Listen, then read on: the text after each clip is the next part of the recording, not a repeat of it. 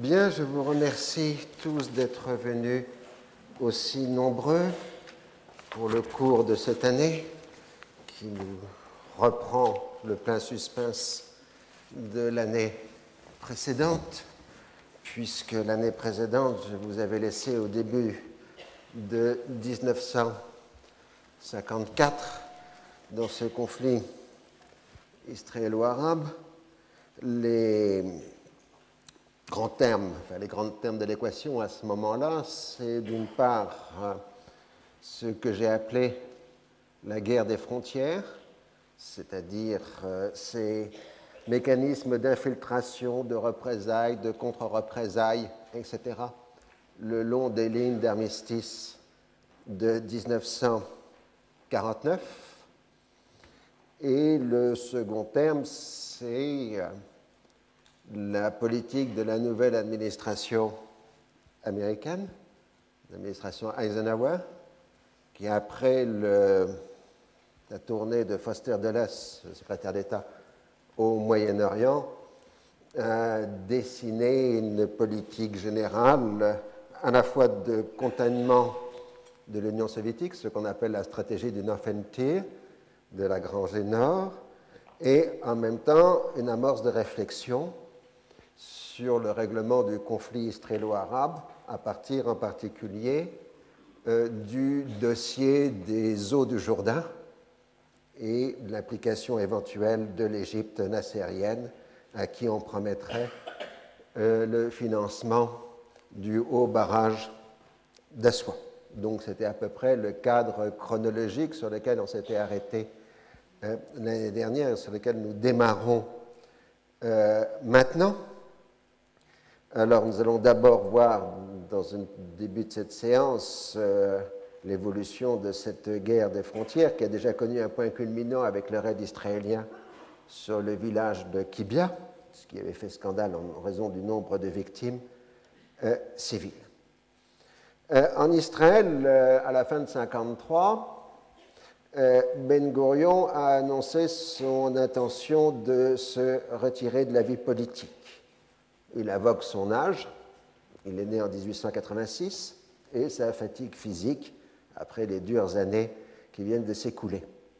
Mais ce n'est qu'un retrait provisoire, puisqu'il pense dans son retrait réfléchir à un programme de réforme politique euh, absolument essentiel pour l'État d'Israël, et il s'intéresse toujours à la prise de décision. Son dauphin naturel, c'est Moshe Charette, on l'a vu, né en 1894.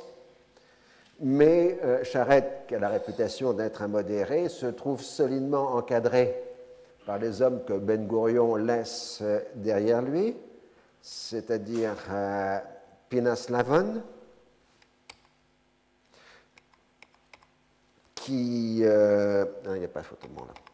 Vous avez Pinas Lavon avec Golda Meir sur cette photo? Euh, Lavon, qui est né en 1904, Moshe Dayan, donc qui est ministre de la Défense, Moshe Dayan, né en 1915, chef d'état-major, et le jeune et très talentueux directeur du ministère de la Défense, euh, qui est Shimon Peres, 1920, né en 1923, donc à l'époque il est très jeune, il a 30 ans. Hein, il est toujours euh, en poste, mais il a pris quelques années depuis donc on voit que l'institution militaire israélienne euh, se trouve euh, encadrée euh, par les activistes de la ligne de Ben Gurion. Et évidemment, tout ça ne peut que déplaire à la vieille garde du parti Mapai qui tient le pouvoir, c'est-à-dire essentiellement Lévi Eshkol, né en 1895, ministre des Finances, et Golda Meir, né en 1898 ministre du Travail. Alors, euh, la vieille garde accepte naturellement la nomination de Moshe Charette comme Premier ministre, étant donné qu'ils sont de la même génération. Mais en revanche, cette vieille garde soupçonne Ben Gurion de vouloir faire un saut de génération et de transmettre la succession réelle du pouvoir à la jeune génération en court-circuitant euh, leur génération. Donc il y a déjà une très forte méfiance. Mais à l'époque, c'est Lavonne, dont la carrière a été météorique, qui apparaît comme le successeur euh, naturel de Ben Gurion. Alors, l'invon ministre de la Défense, c'est aussi toujours Moshe Dayan, chef d'état-major. Et Moshe Dayan s'active à transformer l'instrument militaire israélien. C'est lui qui invente cette règle cardinale dite de la seconde vie, qui impose que les officiers supérieurs de l'armée israélienne ne doivent pas dépasser la limite d'âge de 40 ans. Passé 40 ans, ils sont renvoyés à la vie civile, ou dans laquelle ils pourront avoir une seconde carrière dans les affaires, dans l'administration, dans la vie euh, politique. Ce qui permettra à la fois un renouvellement constant de l'armée israélienne et en même temps un encadrement par les anciens militaires de l'appareil euh, d'État israélien. Alors cette règle reste toujours en vigueur, même si elle a été largement assouplie, la limite a été décalée de quelques années aujourd'hui, mais ça permet en effet à l'armée israélienne euh, d'avoir des cadres relativement jeunes en permanence. Mais en même temps, euh, Moshe Dayan pousse à la guerre préventive. Il euh, pense que le second tour, le second round, est inexorable et l'affirme dans ses conversations avec euh, le personnel politique. Dès janvier 1954, il propose par exemple une occupation du Sinaï et de la bande de Gaza. Ensuite, il envisage une guerre avec la Syrie, étant donné que le régime syrien de Shishakli est en crise. Et euh, donc, euh, il euh, faut profiter de cette situation. Il est soutenu dans ce projet par Pinas Lavon, mais Charette s'y oppose absolument. Néanmoins, comme la crise syrienne s'accentue, puisque le 25 février 1954, l'armée se révolte contre le régime de Chichakli, Lavon propose tout simplement de profiter de l'occasion pour occuper la zone démilitarisée à la frontière et de supprimer la convention euh, d'armistice. Mais là encore, euh, Charette réussit euh, à s'y opposer en organisant une réunion avec Ben Gourion qui est censé être en retraite. Dans ces réunions, ce texte est célèbre, puisqu'il a été publié il y a déjà une vingtaine d'années quand on a publié le journal euh, de Moshe Charette. Euh, ben Gurion a proposé tout simplement de régler le cas du Liban en favorisant la création d'un petit État chrétien homogène. On créerait des troubles, on distribuait de l'argent à un certain nombre d'officiers. Et Charette a rejeté immédiatement cette proposition. Il trouve que Ben Gourion a un comportement de joueur qui mise toujours plus à chaque tour. Et d'autre part, il ne croit pas que l'on puisse euh, jouer la carte de la division territoriale et confessionnelle du Liban. Alors, il faut dire que dans L'environnement pour Israël est un environnement qui n'est pas très clair, puisqu'à la fois il y a ces troubles en Syrie qui amènent la chute de la dictature de Shishakli, mais en même temps, en Égypte, on est à l'apogée de la lutte pour le pouvoir entre Nasser et Neguib. C'est le 25 février que Nasser a démissionné, donc le premier tour, première ronde a été remporté euh, par euh. Mais ensuite, dans un second moment, c'est Nasser qui euh, l'emportera définitivement dans la lutte euh, pour le pouvoir. Et euh, donc, il y a une fenêtre d'opportunité à ce moment-là pour l'action israélienne, puisque les deux grands États arabes voisins semblent absolument paralysés par leurs troubles intérieurs ils vont donc, euh, en mars 1954, euh, mener une politique de fermeté dans la zone démilitarisée et surtout obtenir euh, un avantage certain à la commission d'armistice israélo-syrienne. Donc, classiquement, on a des incidents de, de secteur du lac de Tibériade.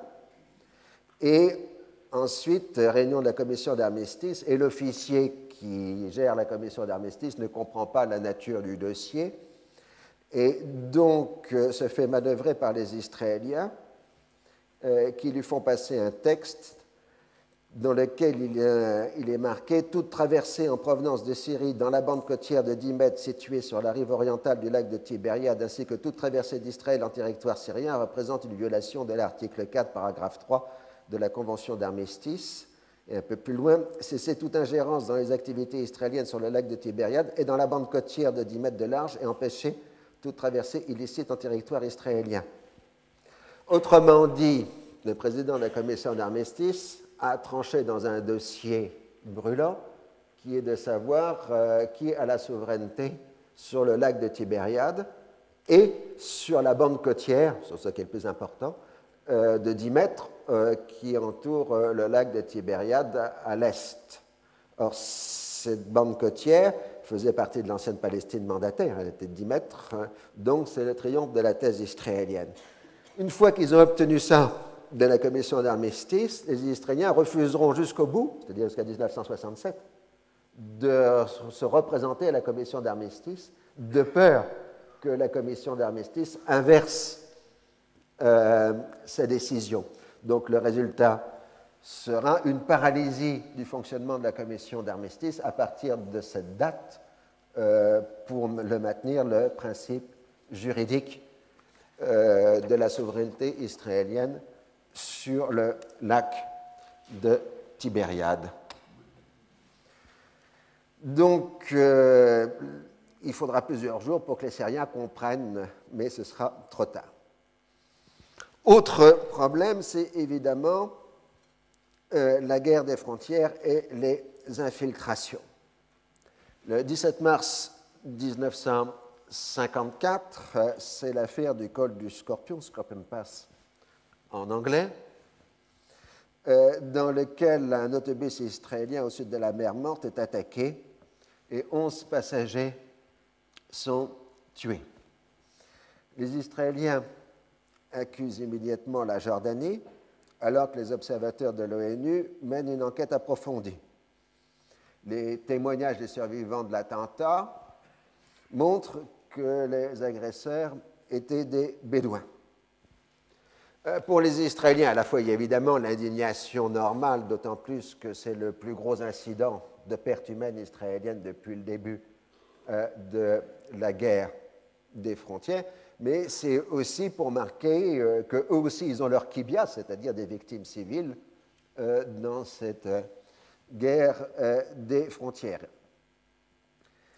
Et donc, on appelle à la retenue les Israéliens pour éviter des représailles euh, sanglante. Alors, l'enquête est menée parallèlement par l'armée jordanienne de Glob Pacha et par les observateurs de l'ONU. Et la conclusion des observateurs, c'est que le groupe qui a commis l'attentat ne venait pas de Jordanie, mais du Negev. C'était des Bédouins du Negev expulsés par les Israéliens dans le Sinaï et qui à la fois se vengeaient de leur expulsion et des pertes que leur groupe tribal avait connues dans les opérations israéliennes, mais qu'il y avait probablement aussi un contexte un peu plus difficile à discerner de trafic de drogue euh, dans cette affaire. Parce que je vous rappelle, on l'avait vu la dernière fois, ces infiltrations se doublent d'une contrebande, en particulier d'un vaste circuit de contrebande de drogue euh, dans lequel euh, tout simplement Israël n'est qu'une voie de passage entre les lieux de production et les lieux de consommation. C'est quelque chose qui est assez difficile à discerner, mais il semble bien qu'on est là sur des pistes de circulation très anciennes dans lesquelles les Bédouins, non seulement du Sinaï, du Negev, de Jordanie, mais aussi d'Arabie saoudite, sont euh, largement engagés. Donc les observateurs de l'ONU affirment l'innocence euh, de la Jordanie dans cette affaire. Du coup, ils sont à leur tour pris à partie euh, par les Israéliens. Et finalement, l'officier américain qui a mené l'enquête sera rappelé aux États-Unis à la demande des Israéliens. Du coup, il écrira un livre de mémoire très critique euh, sur le rôle des Israéliens. Ce livre de mémoire servira ensuite dans la propagande arabe. Alors, euh, tout ça, pendant ce temps, les Israéliens ont mené euh, une politique de retenue, ils n'ont pas exercé de représailles, mais ils ont signalé que la prochaine fois, ils agiraient. Et de fait, dans la nuit du 26 au 27 mars 1954, un nouvel attentat dans le secteur du corridor de Jérusalem tue un Israélien. Et cette fois, la obtient euh, le lancement d'un raid de représailles. Charette euh, accepte à condition que ce soit des représailles limitées. L'opération a eu lieu dans la nuit du 28 au 29 mars dans le village de Nahalin, en Cisjordanie. C'est Ariel Sharon qui euh, mène l'assaut avec une soixantaine de parachutistes. Les ordres sont stricts tuer exclusivement des gardes nationaux et des soldats jordaniens et d'éviter toute victime civile.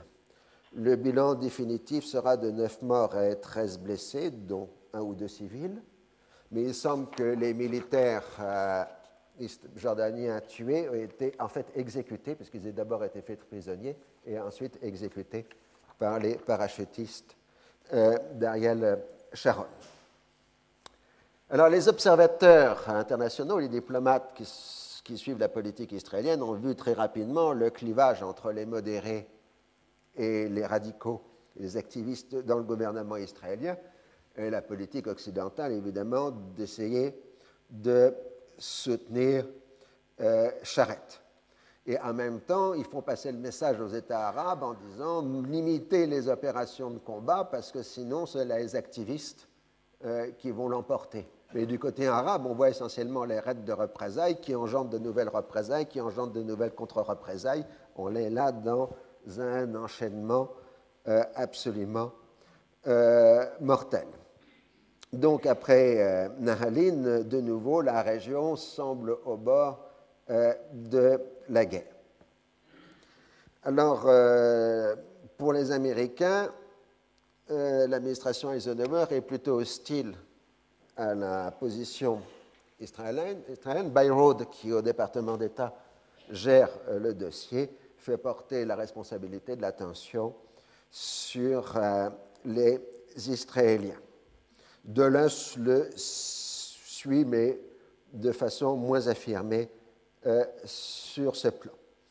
Alors, le 9 avril 1954, Bayrod fait un discours remarqué à Dayton, adressant des reproches tout aussi bien aux Israéliens qu'aux Arabes. Au premier, il les invite à se considérer comme une nation du Moyen-Orient, je cite, Envisagez votre avenir dans cette perspective plutôt que sous l'angle d'un quartier général d'un noyau de population venu du monde entier et appartenant à une confession religieuse particulière. Vous devez abandonner la conviction que la force et les pratiques de représailles meurtrières sont la seule politique que vos voisins puissent comprendre. Quant aux Arabes, enfin pour les Arabes, il dit Vous essayez délibérément de maintenir une situation délicatement suspendue entre la paix et la guerre, tout en ne désirant pas, ça c'est Henry Byroad, euh, tout en ne désirant pour le moment ni la paix ni la guerre. C'est une politique des plus dangereuses, une politique que l'opinion mondiale condamnera chaque jour davantage si vous continuez à résister à tous les efforts faits pour obtenir au moins un modus vivendi moins dangereux avec votre voisin. Le résultat est évidemment qu'on a le consensus négatif. Les Arabes et les Israéliens adressent en même temps des reproches contradictoires aux Américains euh, pour la euh, déclaration. Le contexte est évidemment à la radicalisation. Le 29 mars, Negib, euh, Nasser a rapporté la lutte pour le pouvoir euh, en Égypte et Negib a été mis en résidence surveillée. En Syrie, c'est le régime parlementaire pluraliste qui a été rétabli et là aussi le discours du nouveau pouvoir syrien est extrêmement radical. La réponse syrienne, c'est on nous demande de nous réconcilier avec Israël je ne savais pas que la charte de l'ONU obligeait un pays à être courtois et aimable envers son voisin et à changer avec lui des saluts et des visites de complaisance. etc. Donc Israël est l'agresseur et évidemment, nous ne sommes pas prêts de l'aimer.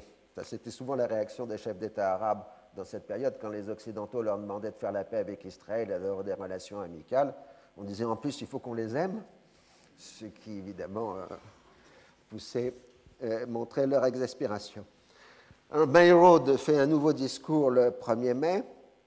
Alors là, il choisit euh, une convention de mouvements juifs antisionistes américains euh, pour son discours, évidemment tout pour déplaire aux Israéliens, et insiste cette fois sur l'immigration juive en Israël comme facteur de tension, puisque les, Arabes euh, craignent que le manque d'espace pousse l'État hébreu à se lancer dans une politique d'expansion territoriale.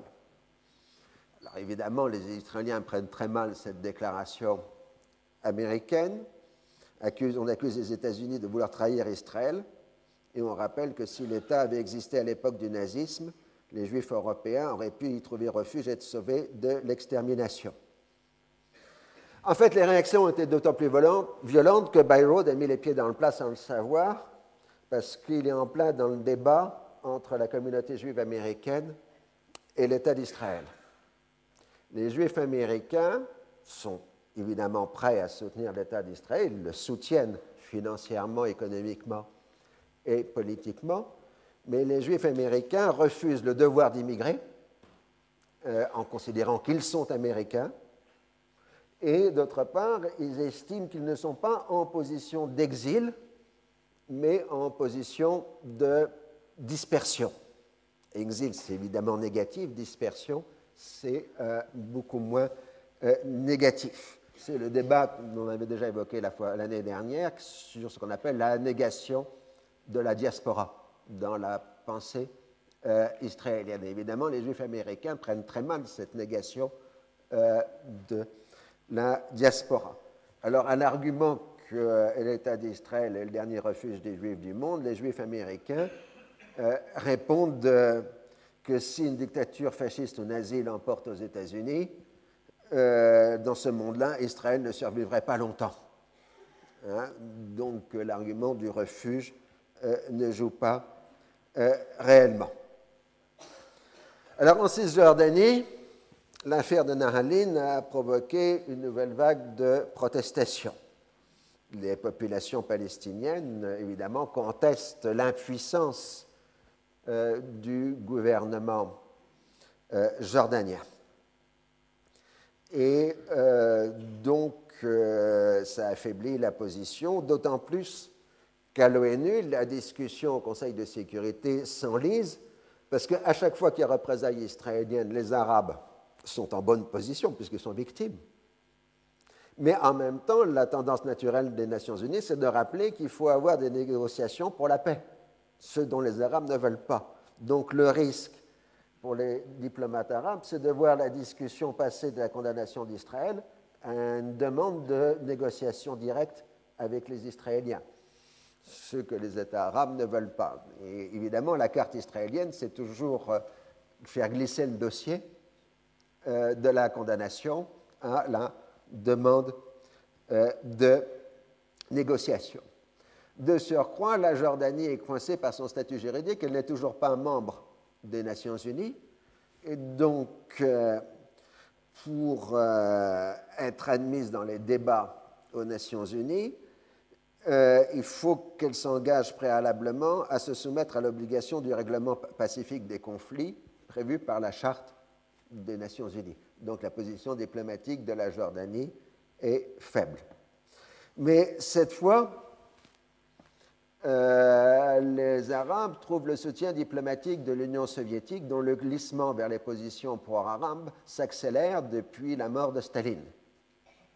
Et euh, donc, si les résolutions vont dans un sens trop contraire aux intérêts arabes, la diplomatie arabe commence à compter sur un veto euh, soviétique. Et évidemment, même en Jordanie, l'opinion publique, le Parlement jordanien remercie publiquement l'Union soviétique de, de, son attitude dans le conflit, ce qui ne peut que déplaire aux Américains euh, qui financent, enfin qui, qui considèrent que la Jordanie fait partie de leur zone d'influence naturelle.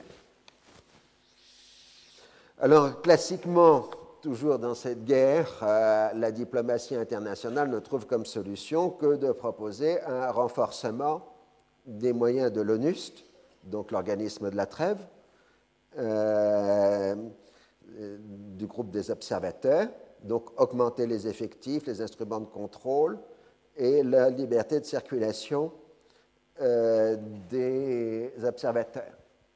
Mais les Israéliens, et secondairement les Arabes, mais surtout les Israéliens, s'opposent à la liberté de circulation euh, des observateurs euh, de l'ONU, puisque toute marge de manœuvre acquise par les observateurs est considérée comme un empiètement de la souveraineté des États, puisque c'est un contrôle international exercé sur leur État. Ils veulent bien que les observateurs euh, puissent manœuvrer, mais dans, le pays voisin, euh, mais pas chez eux. Il faut comprendre euh, une hypersensibilité à ces problèmes dû au fait que ce sont des pays nouvellement indépendants qui sortent tous de l'épisode colonial et qui sont donc particulièrement chatouilleux sur le problème de la souveraineté nationale. C'est aussi, bien valable pour les Arabes pour les Israéliens. Et tout ça dans un contexte de violence. Par exemple, au mois de juin, euh, il y a des échanges de tirs meurtriers sur la ligne d'armistice jordano-israélienne. Et cette fois, il semble bien que l'attaque vienne de colons juifs appartenant à la droite israélienne, au Hérout de Menahem Begin, qui ont fait une incursion en Jordanie euh, sans instructions ou une liaison avec le gouvernement israélien, ceci dans une volonté de mettre de l'huile sur le feu pour éventuellement pousser à une conquête, israélienne euh, de la Jordanie. Mais ce groupe d'anciens membres de l'Ergun est intercepté par l'armée jordanienne qui en tue trois, d'où raid de représailles de l'armée israélienne, etc. Et donc on retombe euh, sur les mêmes problèmes. Ainsi, euh, le 27 juin, ce sont des infiltrés arabes, cette fois qui tuent un fermier israélien à proximité de Tel Aviv. Et euh, ces maraudeurs, comme on les appelle dans les rapports de l'ONU, sont interceptés au retour par l'armée jordanienne, qui identifie leur village de départ comme le village euh, cisjordanien de Tel Azoun. Et la VON ordonne un raid de représailles sur euh, le secteur de ce village. Et en effet, trois soldats jordaniens sont tués, mais malheureusement pour le commando, euh, l'un des membres du commando est blessé et fait prisonnier par les Jordaniens. Et euh, les Jordaniens répliquent en passant en justice le membre euh, du commando, puisque souvent euh, les infiltrés arabes passaient devant la justice israélienne, ils estimaient de faire la réciprocité pour les commandos israéliens. Alors du coup, pour obtenir la libération de leurs prisonniers, les Israéliens multiplient les raids en territoire jordanien pour faire des prisonniers pour avoir des monnaies d'échange. Donc on voit comment la politique de représailles engendre de nouvelles violences qui engendrent encore des violences euh, supplémentaires. Mais tout cela dans un contexte où on observe un dysfonctionnement croissant du mécanisme de la prise de décision en Israël. Euh, Pinas Lavon, ministre de la Défense, considère que Charette n'est qu'un usurpateur en quelque sorte, et prend ses décisions seul sans référer au Premier ministre, euh, qui cumule le, poste de Premier ministre et ministre des Affaires étrangères, alors que Ben Gurion cumulait à l'époque le poste de ministre de la Défense et celui de Premier ministre. Et donc là, nous allons entrer maintenant dans la guerre des frontières, un nouveau chapitre qui euh, peut être considéré comme la route vers Suez, vers la crise de Suez, mais aussi géographiquement euh, vers Suez même. C'est en effet durant l'été 1954 euh, que se construit l'enchevêtrement des causes de différents ordres qui vont conduire à la crise dite de Suez. La guerre des frontières ne prend son sens que si on la met dans le cadre plus vaste des rapports de force régionaux et internationaux. Mais en même temps, cette guerre des frontières a sa propre logique, avec la marge de manœuvre laissée aux acteurs locaux. Ainsi, en Égypte, le régime des officiers libres s'était donné pour double priorité le développement économique et social de l'Égypte et la libération du territoire national de toute présence étrangère. Là, vous avez le Conseil de la Révolution en 1952. En bas, vous avez Nasser et Neguib. Nasser, Neguib, vous reconnaissez sa date. Euh, plus un certain nombre donc de ces jeunes officiers euh, de l'armée égyptienne. Euh, donc le nouveau régime ne cherchait pas la confrontation avec Israël. Le problème essentiel était la gestion de la bande de Gaza pour l'Égypte, mais l'Égypte n'y maintenait que des forces militaires limitées et laissait en fait la défense à une police de frontières composé de Palestiniens encadrés par des officiers égyptiens. Et cette force de frontière avait pour mission d'interdire les infiltrations, en tout cas de les limiter, mais ça avait été un large échec. Durant toute l'année 54, on voit par exemple des infiltrations qui sont simplement des déplacements de réfugiés palestiniens de la bande de Gaza vers la Cisjordanie, c'est-à-dire sans intention de violence, mais la situation des camps de réfugiés dans la bande de Gaza est tellement misérable qu'un certain nombre de réfugiés de Gaza font le risque de traverser le territoire israélien tout simplement pour aller en, Cisjordanie où ils considèrent que la situation est moins misérable euh, qu'à Gaza. Second problème en dehors de la bande de Gaza, c'était les Bédouins du Negev, et de la bande démilitarisée d'Alaoja. Ces Bédouins avaient été en partie expulsés par les Israéliens en territoire égyptien. Évidemment, ces Bédouins cherchent à revenir sur leur terre et aussi à se venger. D'autant plus qu'ils sont aussi liés à un certain nombre de trafics, dont le trafic de drogue, comme je l'ai signalé euh, tout à l'heure. Alors, de surcroît, l'armée égyptienne utilise un certain nombre de Bédouins comme éclaireurs euh, pour savoir ce qui se passe en territoire israélien. Et en même temps, les Israéliens utilisent aussi des Bédouins comme éclaireurs pour savoir ce qui se passe en territoire égyptien, ce qui évidemment complique euh, encore euh, la situation. Alors après l'élimination des partis politiques traditionnels en 1952, la principale force politique concurrente en Égypte contre le régime des officiers libres étaient les frères musulmans. Et les frères musulmans avaient fait de la lutte antisioniste leur mot d'ordre depuis les années 1930. Et ils avaient participé à la guerre de 48. Donc il était tout à fait évident que les frères musulmans auraient un très bon impact dans la population des réfugiés de la bande de Gaza. Il y a donc euh, une forte implantation des frères musulmans égyptiens dans les camps de réfugiés euh, de Gaza. Pour avoir des éclaircissements, ça vous donne le soubassement actuel de la présence du Hamas euh, dans la bande de Gaza, qui renvoie à cette implantation ancienne des frères musulmans euh, au début des années 1950. D'autant plus que le commandant de la garnison égyptienne de Gaza, pendant un moment, était un officier affilié aux frères musulmans.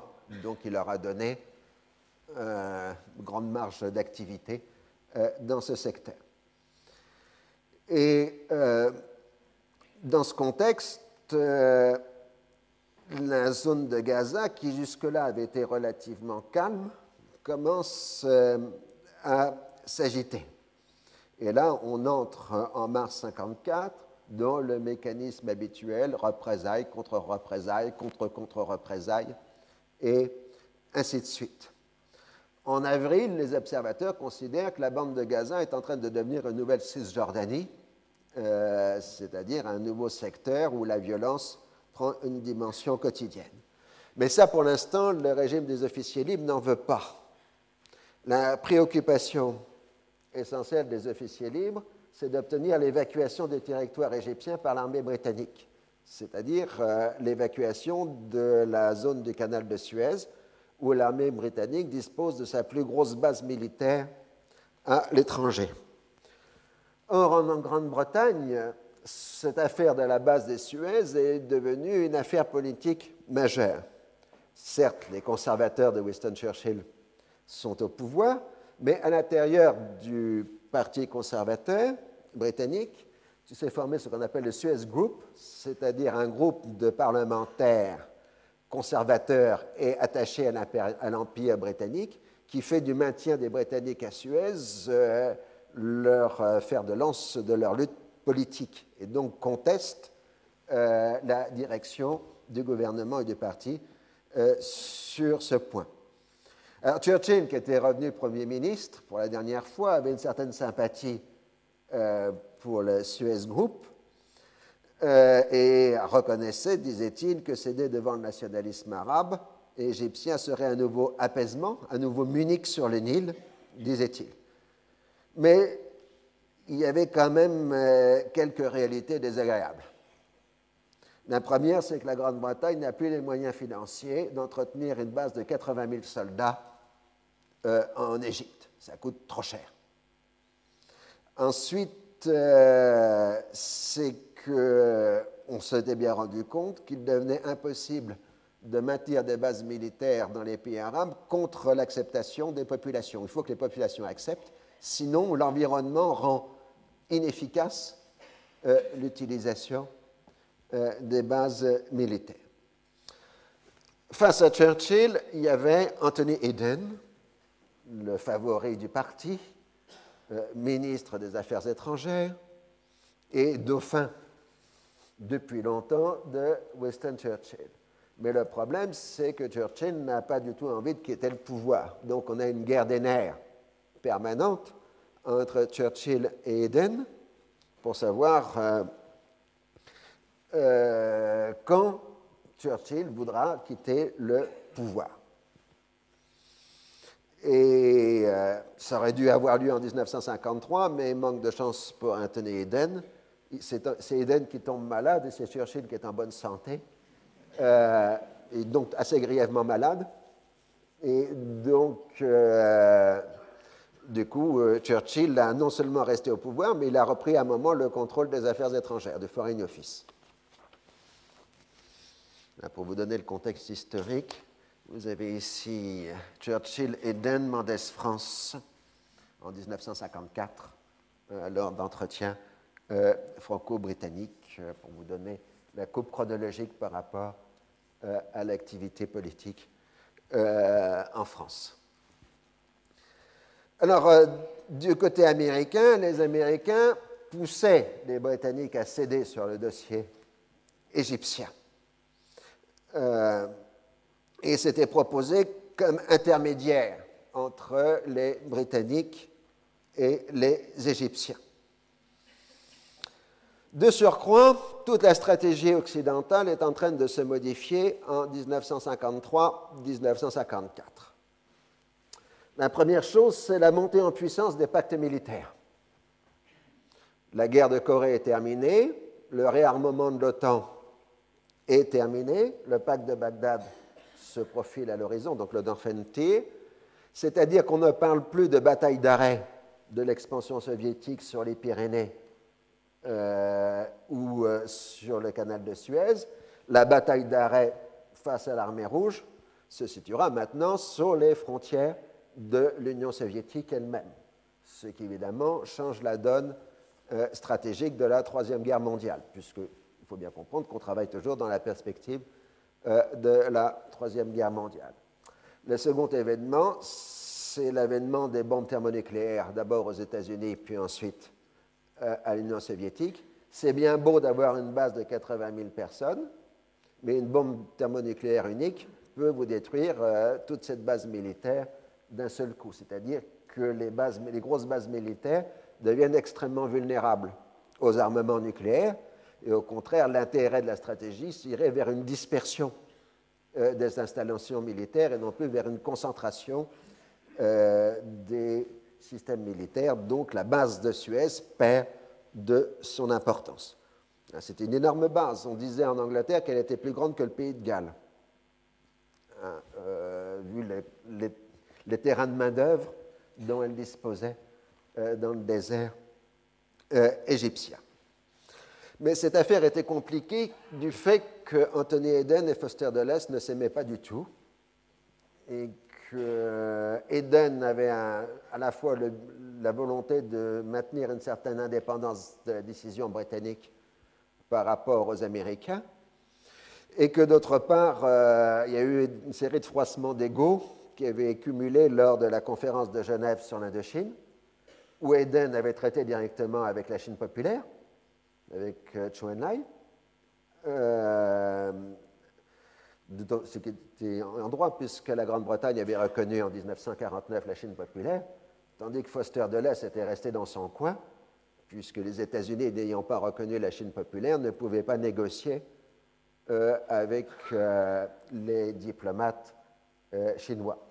Donc, alors en France, on considère évidemment que la conférence de Genève, c'est la victoire de Mendès France, mais en Grande-Bretagne, c'est évidemment Anthony Eden, euh, le grand homme euh, de la première détente, euh, de la fin de la guerre d'Indochine et de la conférence de Genève.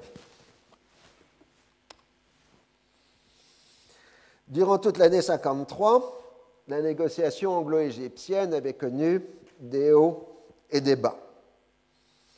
Euh, les Britanniques avaient accepté le principe du retrait de la base à condition d'en assurer la maintenance et de pouvoir la réutiliser en cas de Troisième Guerre mondiale.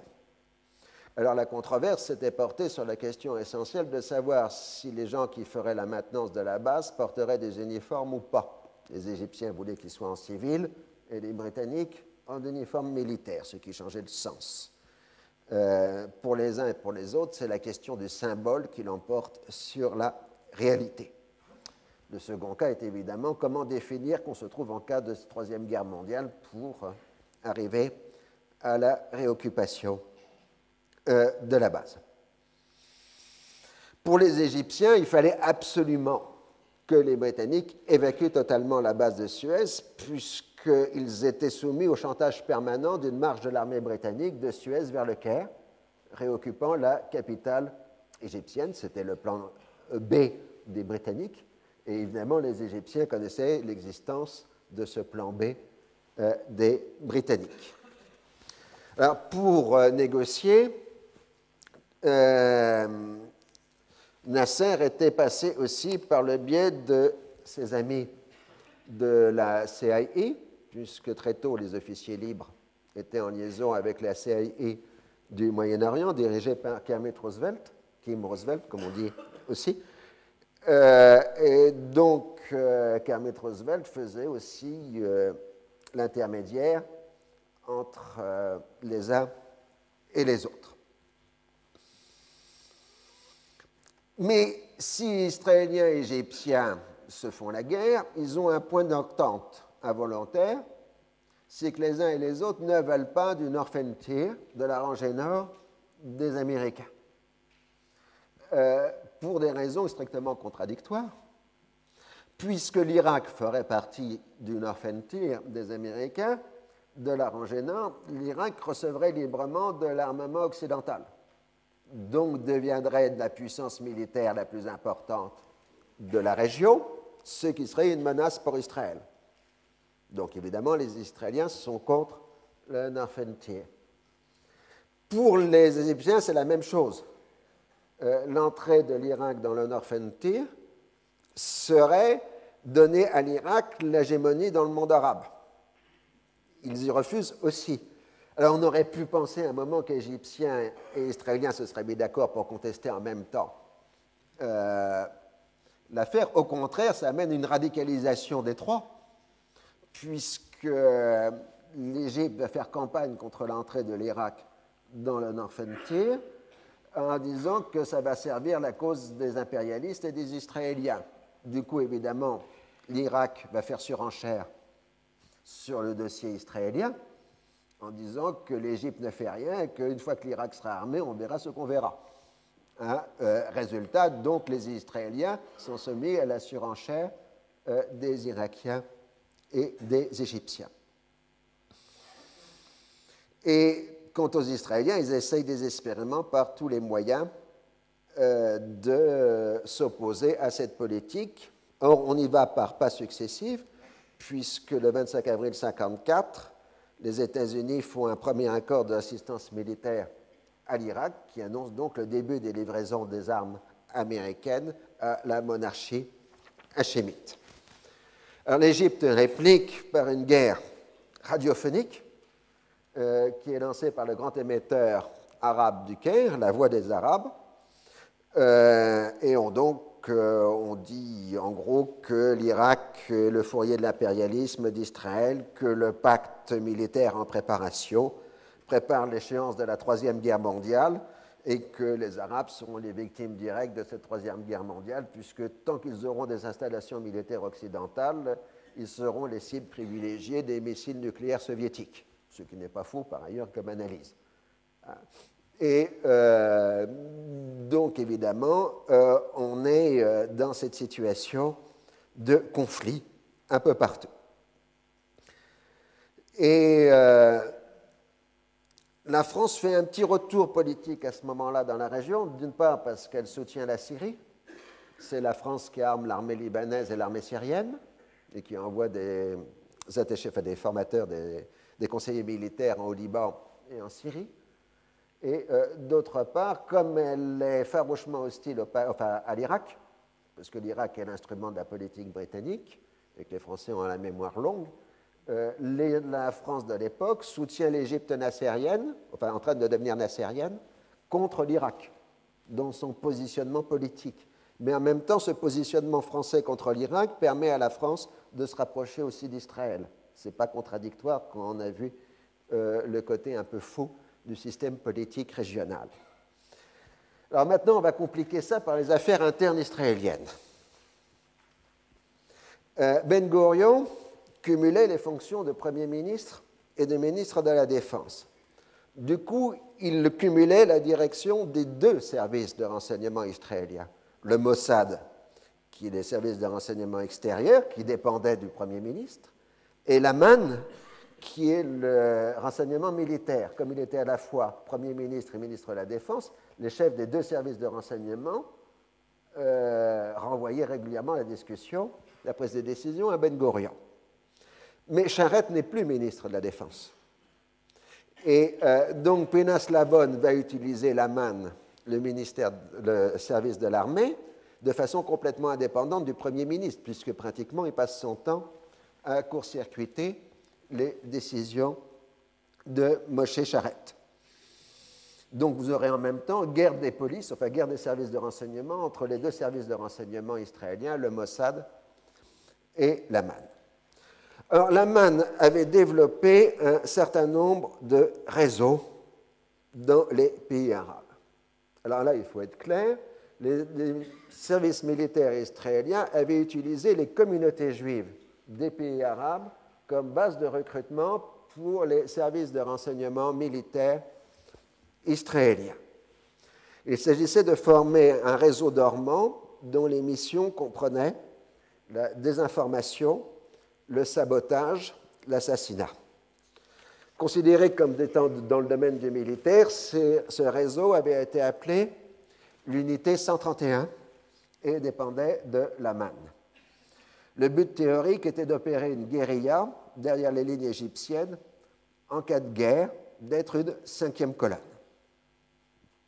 on comprend très bien que cette situation où il existe des réseaux israéliens à l'intérieur de la communauté juive égyptienne qui forte encore de 60 000 personnes achève la déstabilisation de la communauté juive en Égypte et dans le reste des pays arabes, puisque évidemment tout le monde va découvrir euh, cette situation. Apparemment, ça ne choquait personne du côté israélien d'utiliser les juifs des pays arabes euh, dans cette voie. Euh, on y voyait surtout la marque du Nouvel Israël, fondée sur l'intelligence, l'audace, l'anticonformisme dans les méthodes de combat. Et on ne se sentait pas concerné par l'aggravation de la situation des Juifs des pays arabes, puisque de toute façon, euh, ces communautés étaient condamnées à disparaître, comme toute vie en diaspora. Et toute protestation de la part des Juifs des pays arabes appartenait au registre de la fausse conscience et de la déni de la vraie appartenance nationale, qui était celle au peuple juif. Donc c'est à ce type de discours que les Israéliens utilisaient à destination euh, des Juifs euh, des pays arabes. Pourtant, au début, le régime des officiers libres avait fait une multiplicité de gestes envers la communauté juive égyptienne. Negib s'est rendu plusieurs fois dans les synagogues du Caire. La radio officielle euh, diffuse les prières juives lors des grandes fêtes religieuses euh, juives. Mais il est vrai aussi que la campagne anticommuniste menée par les officiers libres assimilait les communistes égyptiens aux juifs, en prenant l'exemple du groupe fondé par Henri Curiel en Égypte. C'était un juif égyptien qui avait été un des fondateurs des groupes communistes euh, en Égypte et qui avait été expulsé d'Égypte. On disait, voyez, les communistes ne sont pas des vrais Égyptiens, ce sont des juifs. Hein mais toujours est-il que jusque-là, la politique officielle égyptienne était de reconnaître les droits religieux communautaires euh, des Juifs d'Égypte. Au début de 1952, euh, quelques membres de cette unité 131, vous en avez une ici sur cette photo, euh, dans une fête, s'étaient rendus en Israël via la France euh, pour recevoir une formation militaire et être intégré officiellement dans l'armée israélienne. Contrairement à tous les principes de base du renseignement, les membres du réseau se connaissaient tous, ce qui évidemment les rendait vulnérables. À la fin de l'année, ils sont rentrés en Égypte avec pour consigne d'attendre le signal d'activation du réseau. En décembre 1953, un ancien officier renvoyé pour vol est envoyé diriger l'unité 131 sur le terrain. Ce choix catastrophique s'explique par l'idée qu'un homme essayant de se racheter est le parfait candidat pour une mission dangereuse en territoire ennemi. C'est absolument absurde, mais enfin. Euh, donc cet individu déjà peu recommandable se fait passer pour un homme d'affaires allemand, ancien officier SS, pour qu'il s'introduise plus facilement en Égypte. Il est d'ailleurs possible que les services allemands lui aient fourni un vrai faux passeport euh, dans ce sens. Et cet homme se montre particulièrement négligent dans les questions de sécurité. Quand en juin 1954, on annonce la reprise des négociations anglo-égyptiennes, le chef des services de la MAN propose deux plans à Moshe Dayan et à Pinas Lavon. Le premier est d'envoyer un bateau israélien se présenter devant le canal de Suez.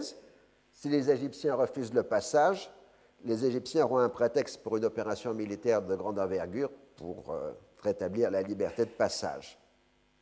Et en en profitant de cette situation, on bloque les négociations entre l'Égypte et la Grande-Bretagne. La seconde euh, opération est une opération dite de propagande psychologique en Égypte, dénonçant le futur traité comme une ruse de l'impérialisme. Mais apparemment, cette seconde opération est laissée de côté. On conserve que la première, qui est l'idée d'envoyer un bateau israélien au canal de Suez. Alors là, maintenant, on passe euh, dans le côté le plus obscur de l'affaire, dans lequel encore aujourd'hui on a du mal à tout comprendre. Disons que l'affaire française du Rainbow Warrior est plus simple euh, que celle qui se déroule en Égypte à cette date. Mais c'est à peu près de même nature. Hein.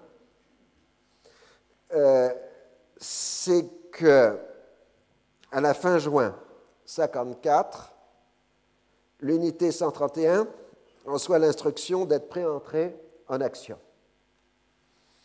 Le premier acte qu'on peut attribuer à l'unité est l'envoi d'un colis incendiaire à la poste centrale d'Alexandrie le 2 juillet 1954. Euh, suivi ensuite de deux explosions de faibles dégâts dans les bibliothèques des centres culturels américains du Caire et d'Alexandrie le 14 juillet, plus cinq actions du même genre le 23 juillet, euh, un jour anniversaire de la révolution égyptienne, contre des lieux publics égyptiens. À partir du 24 juillet, les principaux membres du réseau sont arrêtés par la police égyptienne, à l'exception du chef du réseau. Donc ça, c'est ce qui est établi. Le second point, c'est qu'en Israël, on n'a aucun moyen de savoir ce qui se passe. Depuis le 12 juillet, Moshe Dayan est en voyage euh, de travail aux États-Unis. Il est donc absent, il est en dehors du dossier. Et ce n'est que le 17 juillet que l'ordre a été envoyé d'Israël pour lancer les attentats en Égypte contre les intérêts américains et anglais de façon à brouiller les Égyptiens avec euh, la Grande-Bretagne et les États-Unis. Le problème, vous le notez tout de suite, c'est que si l'ordre a été donné le 17 juillet en Israël, on n'arrive pas à comprendre que le premier attentat ait lieu le 2 euh, juillet. Mais ça va être encore plus compliqué que ça. Euh, quand on apprend l'arrestation des jeunes juifs, euh, là, donc là, c'est un extrait de la presse égyptienne, avec les, gens arrêtés. Quand on apprend l'arrestation des membres de l'unité 131, on a du mal à comprendre de quoi il s'agit euh, en Israël. Charette, en tant que Premier ministre, n'a été informé de rien. Donc il demande des explications et on lui répond de façon évasive. Et puis, il faut plusieurs semaines pour comprendre que non seulement c'est l'unité 131 qui a été éliminée par la police égyptienne, mais aussi l'ensemble des réseaux israéliens en Égypte, pas seulement l'unité 131, parce qu'il y avait d'autres réseaux de renseignement qui ont été interceptés euh, par la police euh, égyptienne. Donc il y a une certaine confusion en Israël pour savoir ce qui se passe. Alors, la presse, euh, les Israéliens lancent une campagne internationale pour sauver les Juifs d'Égypte. On parle d'une campagne de persécution contre les Juifs d'Égypte dans la lignée des accusations de crimes rituels lancées contre les Juifs depuis le XIXe siècle. On compare euh, le régime des officiers libres à l'Allemagne nazie et Nasser à Hitler. Alors les Égyptiens répondent, mais les gens qu'on a arrêtés, ils sont coupables. On a les preuves. Et d'ailleurs, il passe euh, en procès régulier euh, avec avocat. Charette affirme publiquement que les accusés sont des innocents et que leur seul crime, c'est leur sionisme.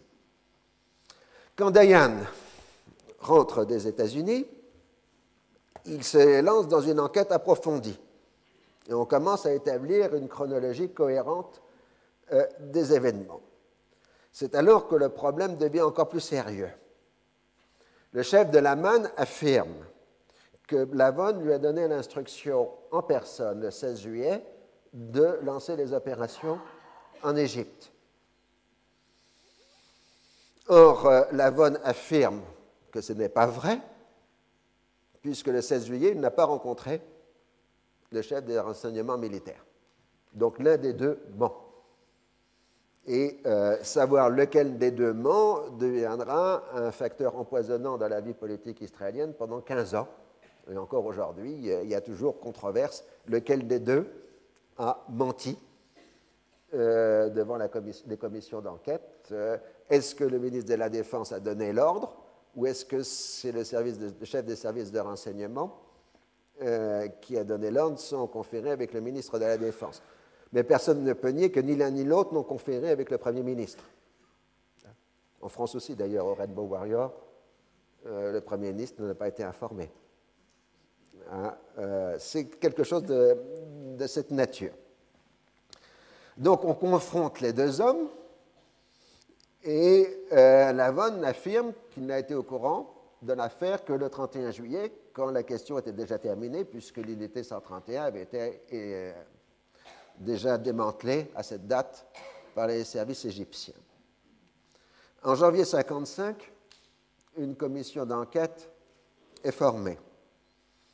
La MAN produit à ce moment-là un document daté du 19 juillet confirmant que l'ordre a bien été donné par Lavonne le 16. Donc apparemment, c'est bien le chef des services de renseignement qui a raison. Euh, et Charette, qui est exaspéré par les nombreuses déloyautés de Lavonne envers lui, euh, accepte évidemment la vision que c'est Lavonne le coupable euh, et qui, de toute façon, il est persuadé que Lavonne est un irresponsable. Donc il demande la démission de Lavonne, mais Charette n'a pas en position politique suffisante pour obtenir cela. Il faut donc se tourner vers Ben Gurion. Dans le contexte où le tribunal du Caire délibère, et le verdict est annoncé le 27 janvier 1955, deux condamnations à mort, deux acquittements et de très lourdes peines de prison. Les deux condamnés sont exécutés euh, le 31 janvier 1955. Au bilan, il faut ajouter le suicide d'un agent expérimenté des services de renseignement israéliens qui était dans un réseau parallèle et qui s'est fait embarquer en même temps euh, par les services euh, de renseignement. Alors, dans l'opinion publique israélienne, on ne voit dans cette affaire qu'une marque d'antisémitisme égyptien, puisqu'ils sont innocents, puisqu'on n'a toujours pas informé le public euh, qu'en fait ces gens ont agi sur ordre israélien. Et euh, du coup, pour maintenir la fiction que ces gens n'ont pas agi sur ordre du gouvernement israélien, ils vont être abandonnés par le gouvernement d'Israël. Euh, ils ne seront pas compris dans l'échange de prisonniers euh, qui aura lieu au lendemain de la guerre de Suez. Ils ne seront libérés que dans l'échange de prisonniers qui suivra la guerre de 1967, c'est-à-dire après 12 ans euh, d'emprisonnement en Égypte. Est donc probable que cette euh, négligence israélienne est liée au fait justement que c'était un dossier brûlant. Ce n'est qu'en 1975 qu'il sera reconnu officiellement qu'ils ont agi sur ordre du gouvernement israélien. Et à ce moment-là, Golda Meir, Premier ministre, les mettra sur le même plan que les victimes de l'extermination des Juifs d'Europe par les nazis ou les combattants du ghetto de Varsovie, ce qui maintient l'assimilation entre l'Égypte nassérienne et le nazisme.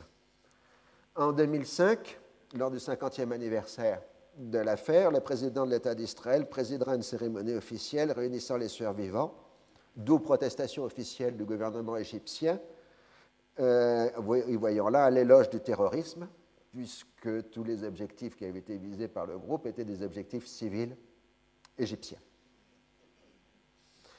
Alors il se révélera aussi dans les années 60, nous verrons plus tard, que le document écrit du 19 juillet était un faux. Et à ce moment-là, Lavonne demandera sa réhabilitation, ce qui aura de nouvelles conséquences euh, dans la politique israélienne. Alors, si l'ordre du 16 juillet a bien été la seule, de la seule initiative du chef des services de renseignement militaire, il appartient néanmoins à un climat créé par Lavonne, qui était capable de soutenir tous les projets capables de mettre en question l'appartenance d'État d'Israël à la famille des nations, selon le mot du biographe de Ben Gurion, Shabtai Tevet.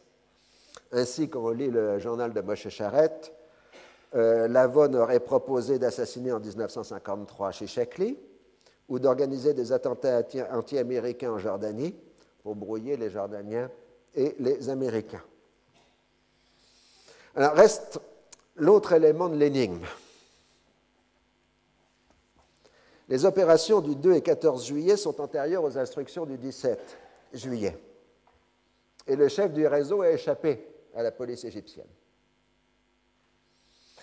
Du coup, le chef du Mossad est rapidement persuadé qu'en fait, ce chef de réseau avait été retourné par les Égyptiens.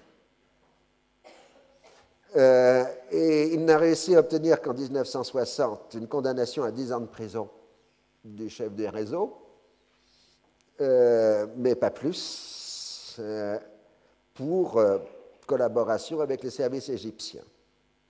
Donc la thèse actuelle israélienne, non confirmée pour l'instant de sources égyptiennes, c'est qu'en fait, dès le départ, l'unité 131 aurait été manipulée par les Égyptiens. Qui auraient bien identifié le réseau tout de suite, retourné le chef du réseau, c'est eux qui auraient activé le réseau, et non pas les Israéliens. ils ont réussi ainsi à provoquer une pagaille considérable dans le système euh, israélien et inverser euh, la démonstration.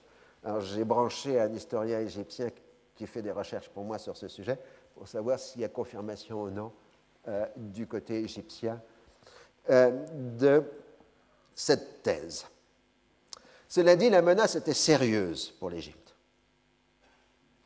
Euh, s'il y a eu des attentats faisant des dégâts considérables, voire des pertes humaines, ça aurait pu relancer l'opposition parlementaire britannique à l'accord anglo-égyptien. C'est le 11 juillet 1954, date importante s'il en est, que la délégation britannique a entamé le dernier round des négociations au Caire. L'accord est paraffé le 27 juillet 1954 euh, annonçant donc que les Britanniques évacueront la base de Suez dans un délai de 20 mois après la signature et maintiendront des techniciens civils durant 7 ans pour l'entretien. Ils pourront réutiliser la base pendant ce temps en cas de menace sur un pays arabe, membre du pacte de défense de la Ligue des États arabes ou de la Turquie. Menace sur la Turquie, mais la Turquie est partie de l'OTAN, donc ipso facto, on relie la base de Suez à l'OTAN. En Grande-Bretagne, euh, Churchill mettra tout son poids pour convaincre les récalcitrants du Parti conservateur à ne pas s'opposer au traité, disant que la base ne sert plus à rien, vu qu'une bombache euh, permettrait de l'éliminer euh, d'un seul coup. En Égypte, les frères musulmans lancent une nouvelle campagne contre Nasser, accusé d'avoir trahi l'Égypte et de servir la cause de l'impérialisme occidentale. On trouve euh, parmi le mouvement général euh, de protestation en Égypte des gens comme Sarid Ramadan, euh, qui est le gendre de Hassan el-Banna et le père de notre Tariq Ramadan, qui est donc à l'époque encore égyptien, enfin Sarid Ramadan, et qui mène campagne contre le traité anglo-égyptien ainsi que les différentes succursales des frères musulmans dans le monde arabe. Nasser réplique que l'Égypte est en guerre contre les communistes qui agissent sur les ordres de l'Union soviétique, que l'Égypte sait que l'Occident ne l'attaquera jamais, et que le traité consolide la défense collective arabe, et que l'Égypte pourra ainsi recevoir des armes occidentales, mais qu'il n'est pas question que l'Égypte entre dans un pacte de défense occidentale. Le 28 septembre, c'est le bateau israélien Bad Galim qui arrive au large euh, de Suez, du côté de la mer Rouge. Alors, euh, le bateau est immédiatement raisonné, mais alors les Égyptiens se montrent parfaitement roublards parce qu'ils inventent de prétexte que le bateau israélien a tiré sur un navire de pêche égyptien tuant deux pêcheurs et c'est les Égyptiens qui portent plainte au Conseil de sécurité. C'est un parfait bobard, mais ça neutralise complètement euh, la plainte israélienne. Et il faudra donc euh, discussion plusieurs semaines, renvoi à l'ONUST, etc. Et les Égyptiens retirent leur plainte et libèrent l'équipage le 1er janvier 1955. On va faire une pause, ne vous inquiétez pas. Euh, donc euh, le bateau, il reste en Égypte parce que les Égyptiens refusent de faire passer par le canal et que donc ils demandent que si les Israéliens le récupèrent, qu'ils envoient un équipage neutre qui aille faire le tour de l'Afrique pour le ramener en Israël, ce qui ne vaut pas le coup puisque c'est un rafio euh, infâme. Donc la manœuvre a fait long feu. Donc on fait une pause de cinq minutes et on continue.